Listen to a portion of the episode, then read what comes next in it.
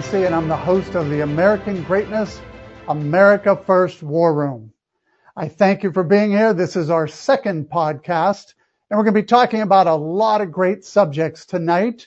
Uh, House leadership, now that we know the direction things are taking, uh, some of the roles, the committee roles, also Biden's uh, climate initiative, and also we're going to talk a little bit about the 2024 presidential election, which already seems to be heating up. Uh, we have a great guest tonight, Ed Henry, host of American Sunrise on Real America's Voice. He is that host from 8 to 10 every weekday morning. All right, it's with my great pleasure that I bring on our uh, special guest, Ed Henry, and again, who I said is the host of the American Sunrise on Real America's Voice from 8 to 10 every morning, Monday through Friday. Ed, thank you for being with us. Oh, great to be with you. I appreciate it. Well, thank you, Ed. Look, uh, some of the topics I want to talk about today, you're familiar with. We just got through an election, House leadership, Kevin McCarthy uh, now has a very slim margin that he's going to be dealing with. When I was in Congress, uh, we had a 29 seat majority, and it was still tough to get a lot of things accomplished. But I'd like to hear your thoughts and where you think things are going to go. Look, uh, it's going to be very tough for Kevin McCarthy to even get the job. Let's be honest, it's not a done deal yet. He's gotten this sort of endorsement from the House Republican Conference, but as you know better than anyone, you've got to actually get a vote of the full House.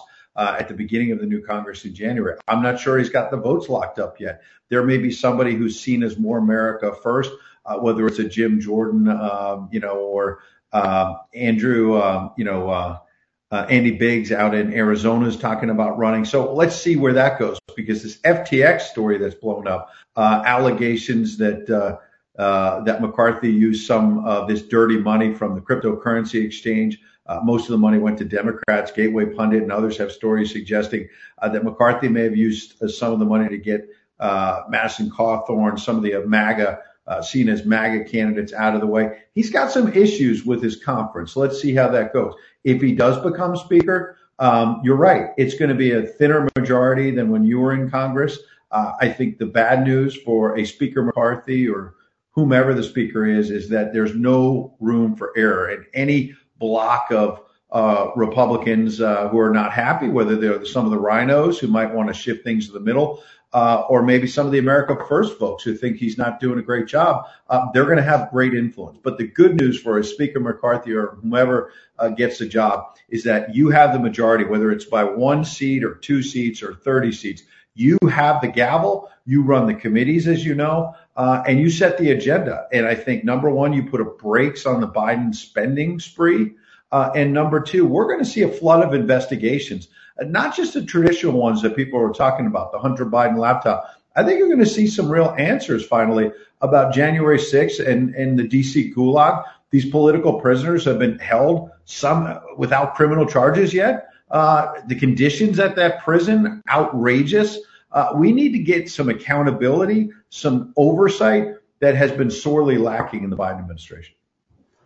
Well, you're exactly right, and I appreciate those comments. If you think about it, uh, all of those issues now will come to the forefront, and exactly the committee chairs will have the ability to set the agenda and move many of those things forward. Whether it's the, you know, the Biden laptop, whether it's some of the things that uh, have occurred uh, throughout the Biden administration, uh, they're going to have that ability to move that uh, those issues forward. And and as you said, uh, and it sounds like you would agree, that's probably going to be the one thing they can do. Going to be very difficult to get anything done with the Senate still having a Democrat majority.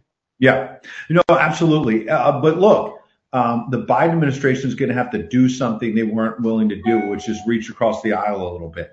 Uh, and if they're going to get anything done at all, uh, they're going to have to work with the House Republicans, number one. Number two, what I would keep an eye on, and I know you know this, is you remember when you were in Congress, this idea in December, there are these omnibus spending bills.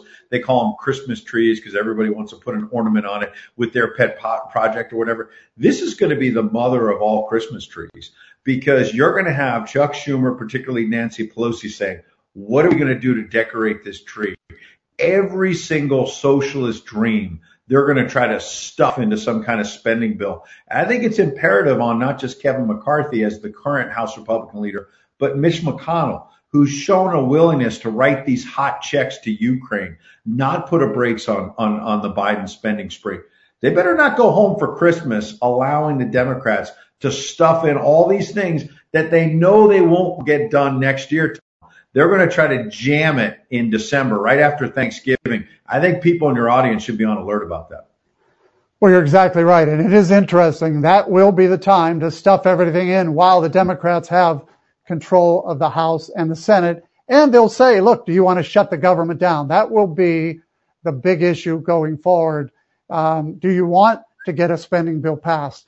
You know, Republicans, they'll try and blame Republicans. And of course, as you're aware, the big issue next year is going to be the debt ceiling and the increase in the debt ceiling. And Nancy Pelosi was pretty smart. She pushed that off to next year, forcing the majority to make that decision, which will be the Republicans. That's right. And Donald Trump has pointed out that Mitch McConnell on the Senate side gave in on some of that uh, and and was not tough enough with the Biden administration. Uh, and I think Trump was disappointed. I think a lot of America First people were disappointed because the can got kicked down the road. And Trump's point has been that Mitch McConnell had some leverage uh, and did not use it and allowed uh, a you know the the debt ceiling vote, as you say, get kicked uh, down the road to next year when now it'll be in the Republicans' lap as well. They'll have some responsibility, but b uh, that allowed even more spending by the Biden administration. It's about it's high time uh, that we we put the Biden administration in check. But I think it's also worth calling out the Republicans. I'm I'm a, somebody who looks at all sides of this. Uh, there have been a lot of Republicans who have been along for the spending sprees. Uh, you know, going back many years, and it's time to put the brakes on that. We're over 30 trillion dollars in debt, as you know. Uh, look at this runaway inflation, uh, and it's amazing to me that the Biden administration was able to basically lie. Let's say it uh, for almost two years in saying that more federal spending was not going to put gasoline on the fire in terms of inflation. But you have even Democrats like Jim Clyburn in recent weeks have said that that federal spending only accelerated inflation. Of course it did. We knew that, but they denied it over and over. Uh, it's time to get our fiscal house in order, uh, and it's time to get this inflation in check. I'm glad you said that because even when when I was in Congress, I was one of those people who said we have to stop this spending. And back then, it was only 10 or 11 trillion dollars when I first got to Congress. It is now over 30 trillion and nobody's talking about it. Nobody seems to be talking about it. It's one of the reasons why the debt ceiling will force the discussion. But at the same time, um, you're exactly right. Republicans are as, as much to blame uh, over the years. We have allowed spending to continue to go forward. Um, I was always one that was fighting that. Uh, but let's face it, even during the Trump administration, spending was continuing, and and we need to take a real close look at what we need to do going forward to bring this spending down, because yeah. as you said, the spending cannot continue to go un uh, without it being slowed down, stopped, yeah, and turned back. Right. Yeah, and look, there were some legitimate spending. I get it. You know, I mean, I remember covering the second Bush administration you know, and they had this prescription drug benefit and had the Democrats beating them up on prescription drugs and they felt like they had to they had to do something about it. But what do you do? Do you create this unfunded mandate that just keeps growing and growing uh, within Medicare? Uh, and now Medicare, Social Security, all the entitlement programs are running out of money. Uh, and so it's been Republican administrations, not just Democrats, who have spent the money, as you say. Donald Trump spent a lot of money when he was president. I get it. Some of that had to do with COVID. Some of that you can look the other way on. Some of the Biden spending was post COVID as well. Uh, but then I think Biden took the COVID uh, excuse and just it was runaway federal spending, and we've seen that. Uh, and and you know, look, the Inflation Reduction Act uh, did nothing to reduce inflation under Joe Biden. Uh, and really, we've now seen even Democrats on the campaign trail were admitting in the run up to the midterms, it was a mini Green New Deal. They were calling it a climate change spending bill. They, they were trying to tout it to liberal voters as look, we did a whole bunch. We did part of the Green New Deal. That wasn't supposed to be what it was. That was supposed to be an Inflation Reduction Act. And as you know, it was just the opposite. Well, exactly right. And, you know, Ed, one of the things that disturbs me, especially here in Ohio, but across our nation, because you can multiply it uh, city, county, state. But all these mm-hmm. cities, all these counties, all of these uh, communities received this COVID money. And yeah. now they're sitting on COVID money. I can tell you the city that I'm sitting in right now, Wadsworth, Ohio, is sitting on $75 million. That's a small community, but think about all the other communities. Think about the state. Our state here in Ohio sitting on $36 billion extra COVID money that they're going to spend and spend and spend. You talk yeah. about inflation. This is going to cause inflation to continue to go up because that money's already out there. And even Republican mayors, Republican county commissioners, and Republican governors are saying, we got to spend it. We're not going to give it back. Yeah. I mean, I have a friend who does a lot of business in West Virginia, and he's talked about how they have a lot of unspent COVID funds. Uh, and look, they needed some of the money, but then now there, there's money uh, that they're just going to spend because they you spend it or lose it, you know, use it or lose it. Um, and then I think too, if you push this forward, look what Joe Biden was doing in Asia. Uh, you know, he had this situation where he's now agreed to this UN deal uh, where we're going to pay U.S. taxpayer money into some kind of a global fund, which is sort of a reparations for these tiny countries, developing countries who are dealing with climate change. Why are our taxpayer money? Why are we uh, bailing out these developing countries. It, it makes you scratch your head. Well, and again, I want to move to that, uh, especially since that's something you talked about this morning on the uh, American Sunrise on your Real America's Voice show. You were talking about the Biden's climate agenda. Uh, this is this is real interesting. This is more spending. This is more of something that I'm not sure America has the ability to take the lead on when other countries. Now I know they all say they want to work and try, but America should not be the leader. America should be worried about America first and exactly. what American policies and principles are. Your thoughts yeah. on that? Well, my thoughts are A, we should not be bailing out these developing countries when, as you said a moment ago, we're $30 trillion in debt. You come to Congress and we're 10 or 11 trillion in debt. A few years later, we're up to 30 and counting. Uh, and now we're going to hand out money to Asian, African, Latin American countries who say they're getting decimated by climate change. It's not their fault. And somehow it's our responsibility. That's ridiculous. B, I don't understand if you're going to do this as a global effort, the UN is leading this. Where in the world is China? And that's the big problem for me is that the Biden administration repeatedly lets China off the hook. If these developing countries want to come to the UN and other bodies, make the case that they're getting decimated by climate change. And we're going to show leadership around the world. Where's the leadership from China? They're one of the biggest polluters, obviously, if not the biggest polluter in the entire world. So if there are developing countries in Asia saying we're getting killed by climate change, point the finger at China, not America. So I want to understand a key part of the America First agenda. Why is it that the hard-working American citizens watching your show, watching American Sunrise on Real America's Voice, why are we bailing out other countries? A and B, why isn't China helping? If we're going to do it, I don't think we should, but why is China off the hook? And this happens all the time. And that's why Donald Trump pulled out of that Paris Accord. He got a lot of grief from the left, but early in his administration,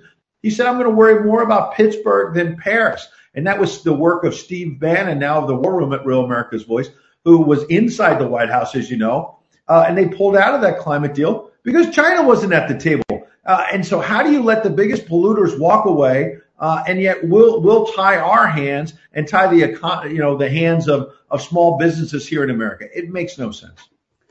100% agree, and it's one of the reasons we do this podcast. It's one of the reasons the American Greatness Fund exists because we want to be talking about America first policies across our nation, especially those states that matter in 2024. And that's why I want to roll over to the presidential election. Look, we have yeah. Donald Trump who announced, um, I'm hearing across the country and, and many Republicans saying it was too early, especially with the race in Georgia. Um, I'm also hearing from many that they're happy he did, they're glad he did, they want to see him run. And then there's the crowd of Republicans who say, we really want him to step aside and we want DeSantis to run. Um, all interesting comments. There's going to be others running as well, Pompeo, many others who probably are going to, you know, touch the water and see if they should jump in. What are your thoughts? Well, my first thought is Donald Trump's going to do what Donald Trump wants to do. If we've learned anything, right, it's that he's going to do, no matter if the mainstream media says this is a bad idea, he's going to go his own way. And I think there are RINO establishment Republicans who didn't want him to get in. I think there was a mechanical argument he had, which was you know, he, he thought that the Justice Department was sitting there getting ready to indict him. If he gets in, it's harder for them to indict him, especially if he believes it's frivolous charges. And you know what? He was right on that score because within what 72 hours of that announcement last week, all of a sudden Merrick Garland gets checkmated and says, I don't have the guts to make this decision. That's basically what he did. I'm going to hand it off to a special counsel. Now there are questions about that special counsel and how fair he's going to be. But I think Donald Trump wanted to get in here and say, look, I've danced around it long enough. I'm in.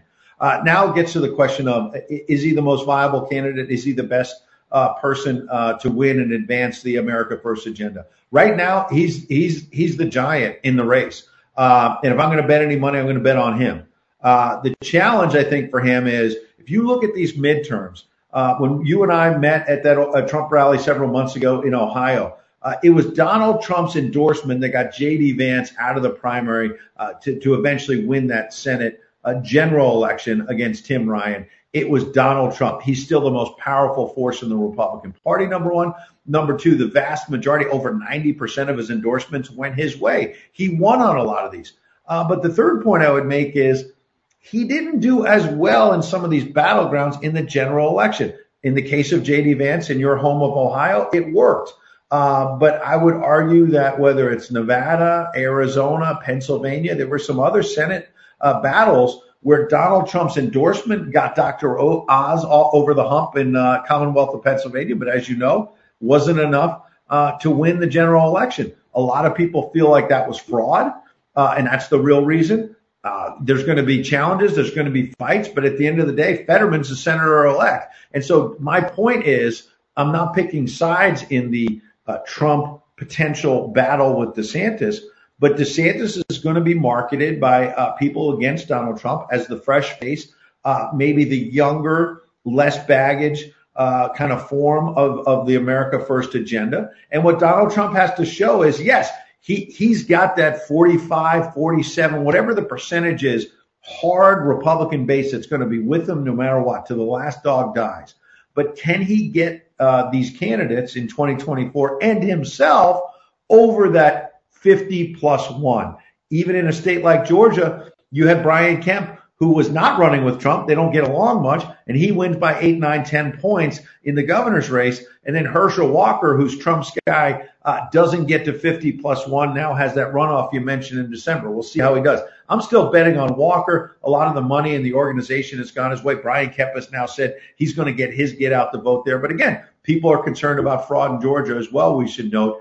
But that's the challenge for Donald Trump. He's got that solid Republican. He's still the most powerful force in the Republican Party.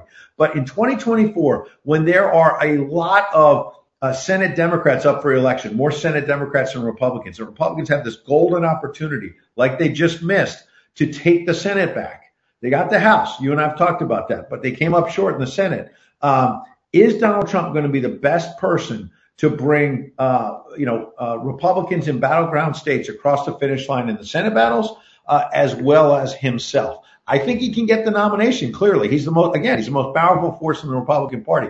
He's the the, the giant in the room. But can he get that 50 plus one in the battlegrounds? He can't win the presidential without Pennsylvania, Wisconsin, Georgia, Arizona, some of these states that A, there are real concerns about fraud, and B, some of his candidates did not get across the finish line. That's the challenge. Yeah, I would agree. And what's interesting, and I hear this all the time, the greatest asset for Democrats is Donald Trump running uh, because he will energize the Democrat base as well. What are your thoughts there? Yeah, I mean, look, he's a get out the vote machine for the Democrats and the Republicans, right? Uh, again, you and I saw that in Ohio. J.D. Vance won that primary and won that general election because he had Donald Trump and the MAGA folks, the America folks, first folks, they turned out for J.D. Vance at Donald Trump's instruction. And let's not uh, hide, J.D. Vance, I think, is a strong candidate. He stood on his own two feet. Uh, now, uh, push it forward. You raised a question a moment ago that I didn't address. You know, should Donald Trump have waited on his presidential announcement until after that uh, early December runoff in Georgia? It's a fair question uh, because what's going to happen now in Georgia the MAGA forces, as we just mentioned, are going to really get out there and vote for Herschel Walker. But the anti anti MAGA forces are going to get out there as well uh, and try to get Warnock, the incumbent Democrat uh, senator, across the finish line. So let the best man win. Uh, and that's going to be yet another t- test for Donald Trump. In fact, your state of Ohio is kind of in the middle of this yet again, as it always is, is a big battleground. Remember, the last rally, as I recall, that Donald Trump did uh, before the midterms was that Monday before Election Day on Tuesday. Uh, he did it. It was in the Dayton, Ohio area, I believe, and yes. he was champing at the bit to announce that night. Some people have told me that he was talked out of announcing at the rally on the on the tarmac by Eric Trump and others that he really wanted to announce. But I think some of them were saying, "Look, you're you announce in Ohio, you're going to get the MAGA people out." But to your point, I think you're right. He's also going to get the anti-MAGA people out. So at some point, the rubber's going to meet the road here. And Donald Trump's either going to show that, that he can get that 50 plus one in the battlegrounds or there's going to be a new face like DeSantis. I don't see anyone other than DeSantis really being able to challenge Donald Trump at this point. To me, it's a two man race. I agree with you there. And, and you're right. Herschel Walker's race is going to be a big race because we have Republicans now who are getting out and supporting Warnock against Donald Trump. So you got the Democrats supporting Warnock. You got Republicans who want to get out. It'll be interesting yeah. to see how strong Kemp will be because he's going to step in and try and get, uh, you know, his machine working as well. Uh, it's one of the reasons why they said many people have said they hoped that Donald Trump would have waited, but we'll see because clearly uh, this will be the first test. And if, if Herschel Walker does lose, as you probably know, the many, many Republicans will say it is Donald Trump's fault. Uh, yeah, and, but, and, it's a question, right? Is Herschel Walker going to bring, bring Trump in for a rally or not? I would anticipate that he's going to want to because he's gone this far with Trump. If you start running from him in the final days, then you're kind of caught between am I MAGA or not? You, you either go all in on MAGA or, or you don't do it at all. And so I would expect that if not a rally, he's going to get some phone call, town hall meeting with Donald Trump to get the vote out because he's going to need the Trump forces out there. But there's an interesting phenomenon. I mentioned it in Georgia uh, where Brian Kemp outpaced uh, Herschel Walker. Uh, he was the sort of uh, non-Trump aligned governor, to say the least. They're not the best of friends, but same with DeWine in your home state, right? DeWine, while while uh, Vance won on his own in the Senate, DeWine did even better as a more establishment Republican governor in Ohio in terms of votes. Yeah, and the one thing I will say about Ohio, which is a little different than Arizona, Pennsylvania, and other, is Ohio's Democrat candidate was horrible. So the top of the ticket was a little bit different. In fact, almost 600,000 less votes to the governor candidate this time than 2018 in Ohio. So I do think Ohio is a little different.